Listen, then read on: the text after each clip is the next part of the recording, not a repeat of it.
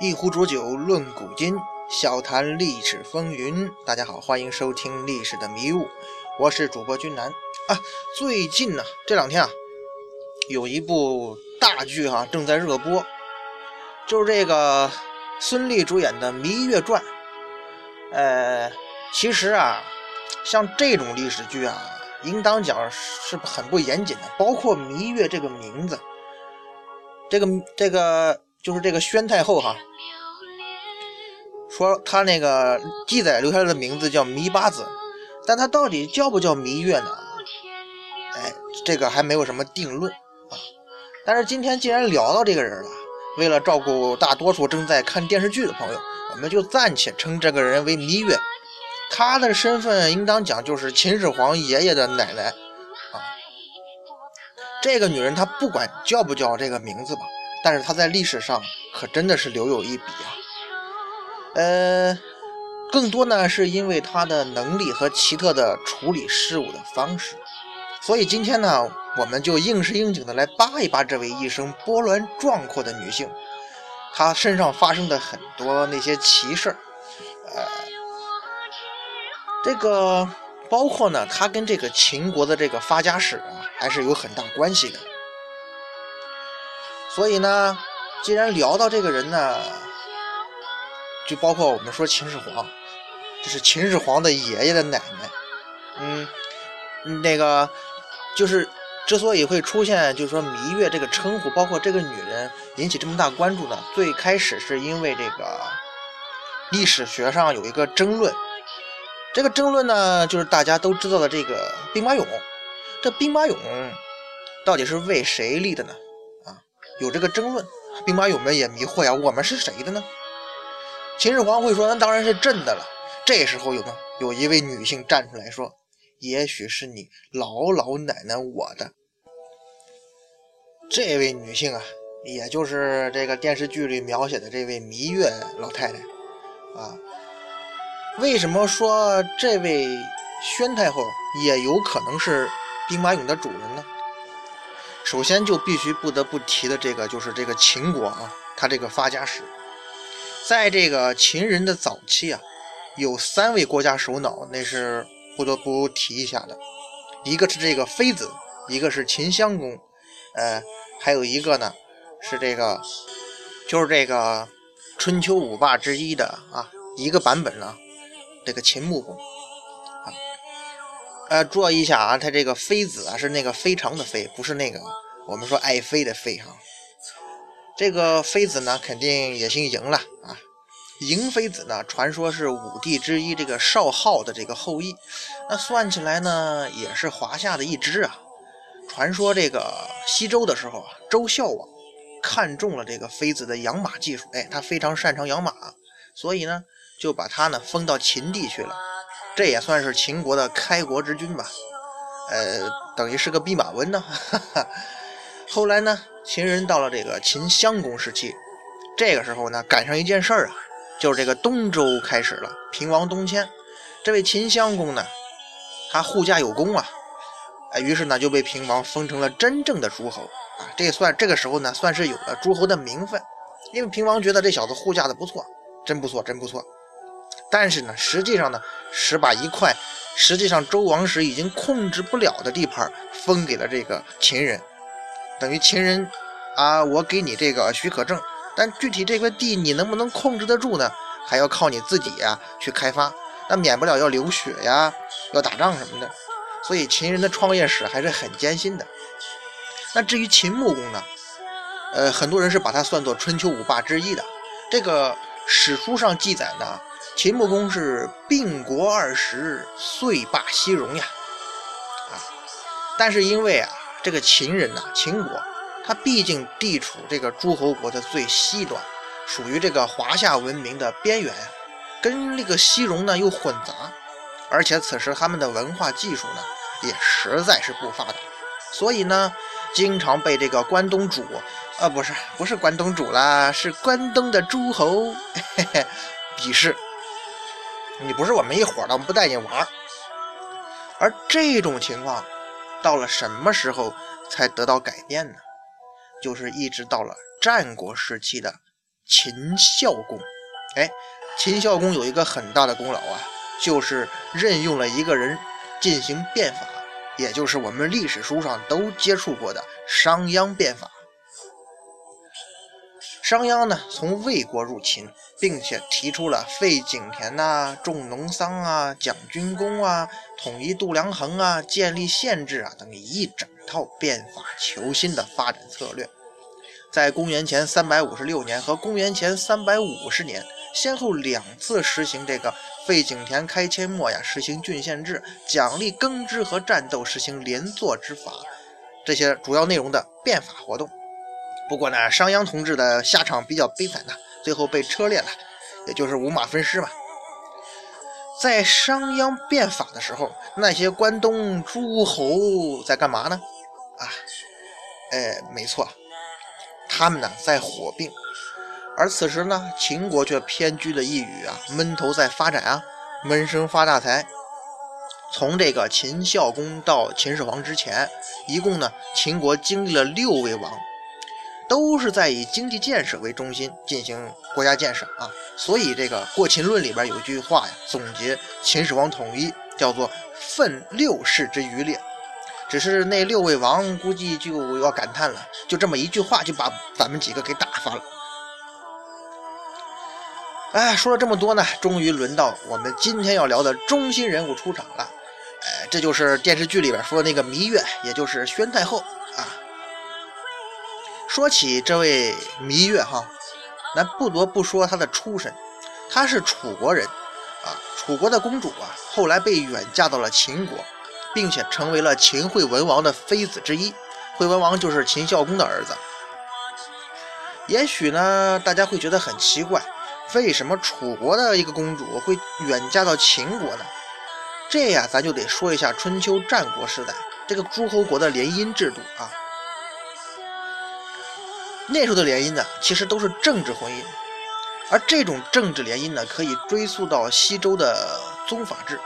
宗法制的基础呢，在于什么呢？用这个血缘呢，去维系这个宗法关系，所以联姻呢是必要的手段之一。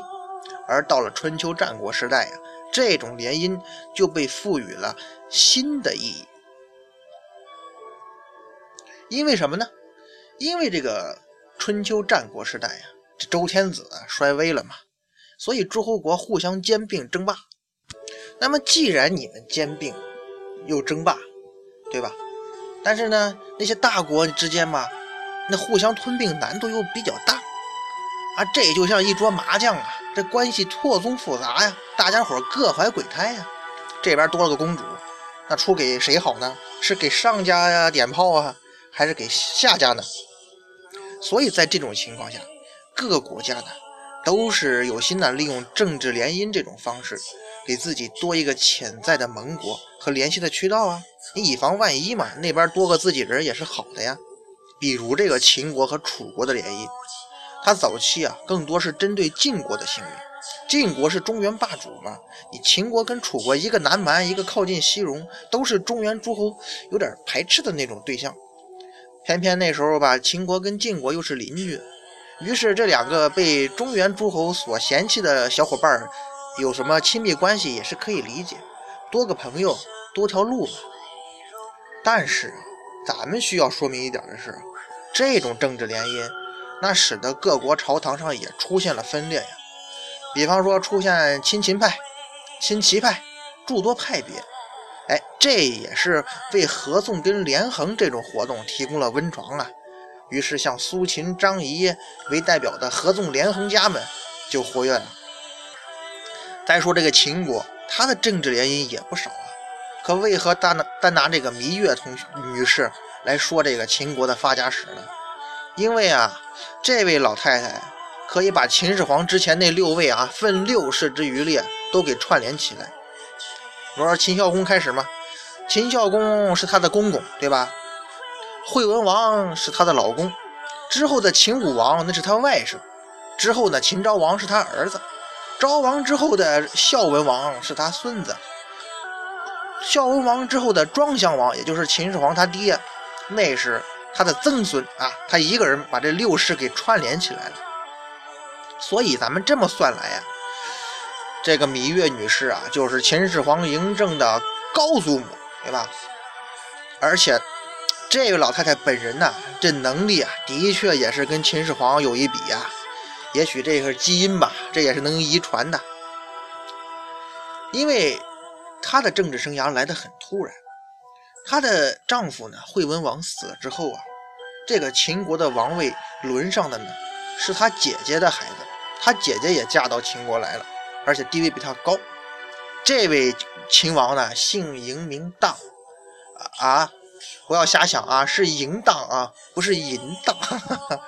咱说这位秦武王嬴荡，那身体特别好啊，尤其擅长举重啊，喜欢跟这个大力士啊，像什么乌霍呀、任比呀、孟贲呐，都是好朋友啊，手底下一帮喜欢健身的好基友。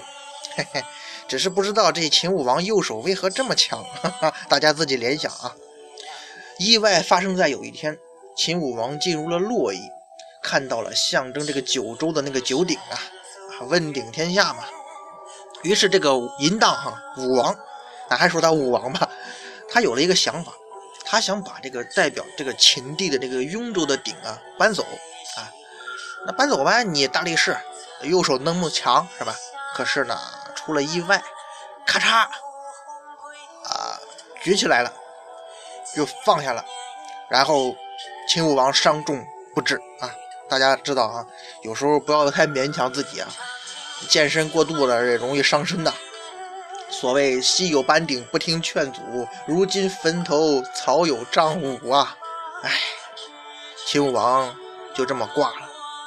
于是这个时候，这位芈月老太太，这时候还不是老太太啊，芈月女士，她赶紧就抓住这个机会了，把自己的儿子嬴稷推上了王位，这就是秦昭王。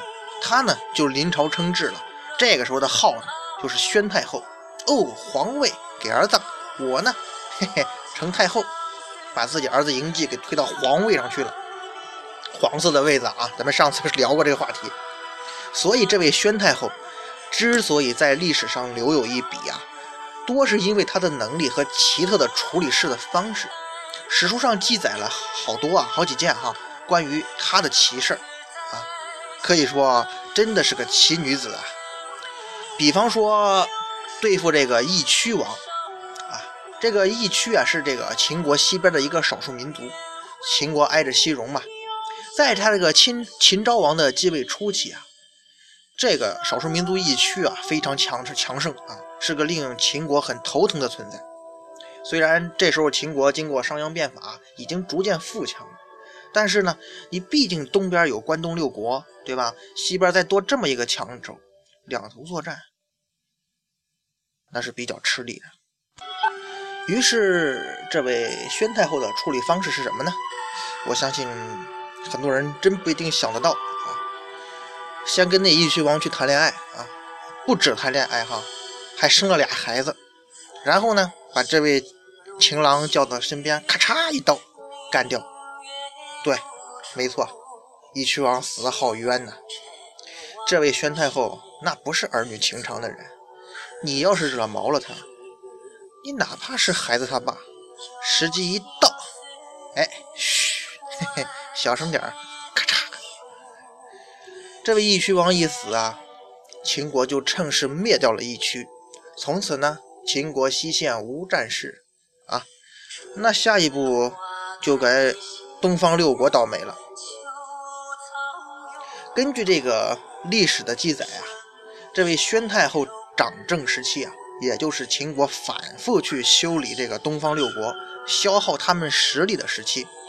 等于说后来秦始皇统一六国，很大一部分基础呢，就是在这位爷爷的奶奶的时期奠定的。并且在这期间呢，出现了无数的名将。代表人物就是最著名的人屠白起先生。想当年长平之战，赵国人终于回想起了一度被白起所支配的恐怖，还有被笼罩在刀光剑影中的那份耻辱啊！40万赵国降卒被白起坑杀。在与东方诸国争斗的时候啊，这位宣太后啊，虽然没有直接上战场，但是呢仍然以他特立独行的行为著称，啊，比如说呢，他有一次在打发前来求救的韩国使者的时候呀，居然直接就说了啊自己在床上的一些事情啊，暗示呢，要有利益我们秦国才会帮忙嘛。韩国使者要求帮忙，宣太后是怎么举例子的呢？他说呀，这个先王啊，把腿放在我身上，我觉得很重很重啊。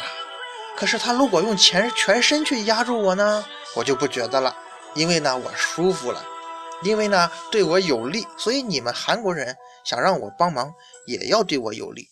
大家一听，我去，这段子这够新的哈！哦，大腿压你不舒服，身子压你舒服。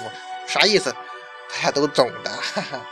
而且吧，这位宣太后呢，执政日久，也造成一个结果，她的老乡啊，楚国人控制了秦国的朝堂，包括这个楚国人魏冉啊，这个糜荣，以及宣太后的儿子公子李、公子氏啊，这都是秦昭王的弟弟哈，合称四贵啊。这四个人对秦昭王的限制极大呀。秦昭王就被这四贵呢围在中间，这个权力呢受到很大掣肘。但是随着时间的推移吧，秦昭王为了掌握权力，最终呢还是把这四位啊给驱逐出了秦国，要赶他们走啊！看着我的脸，秦昭王说：“你觉得我是在开玩笑吗？”哈哈。所以啊，最终他驱逐了四贵，掌握了权力。但是呢，对于他的劳苦功高的母亲呢，昭王还是很敬重的，没有下毒手，所以这个宣太后呢，还是度过了波澜不惊的晚年。啊，年轻人好好上班，不要做白日梦了。这老太太就这么厉害。在这位宣太后的晚年呢，还有一件奇事啊，要说一下，就是这个她晚年喜欢一个情妇啊，应该叫情夫啊，当然是帅哥喽。叫做魏丑夫，名字叫魏丑夫，其实是个帅哥。所以呢，宣太后说：“我太喜欢你了，小魏啊！所以我决定，如果我死了，你就给我殉葬吧。啊，我死后你要嘿嘿嘿哦！”魏丑夫大怒啊，嘿嘿嘿是啥呀？他不解呀，殉葬了啊！救命！所以魏丑夫想了个办法，赶紧去求这个大夫啊。这叫雍蕊，于是雍蕊就去劝这个宣太后，说：“太后啊，您说这个死者死了之后有没有知觉？”宣太后说：“没有。”于是这个雍蕊就说：“哎呀，那您说的太对了，如果死者有知觉的话，那您死了之后，您要带着那魏丑夫小魏一块过去，那先王也在那边呢，对吧？您带个小白脸过去，那交代不过去啊，你碰上惠文王是吗？”于是宣太后说：“啊，说的不错呀，那晚上来我这儿如何呀？”呵呵。于是雍蕊只好说：“哈哈哈，一会儿再跟您联系吧。”总之吧，算是说服了这个宣太后。宣太后呢，还是决定把他这个小情夫魏丑夫给放了，也没有把这个说粗话的这个雍蕊给干掉啊。除了这些事之外啊，这位宣太后一个最大的特点就是太能活了啊！她把自己儿子昭王推上这个王位之后啊，她又活了41年啊。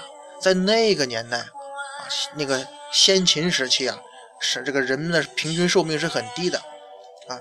不过她儿子秦昭王也挺能活的，总共在位啊56年，可算把自己亲娘给熬死了。所谓若为单身狗，能活99啊！连乌龟都熬不过他们俩，呵呵。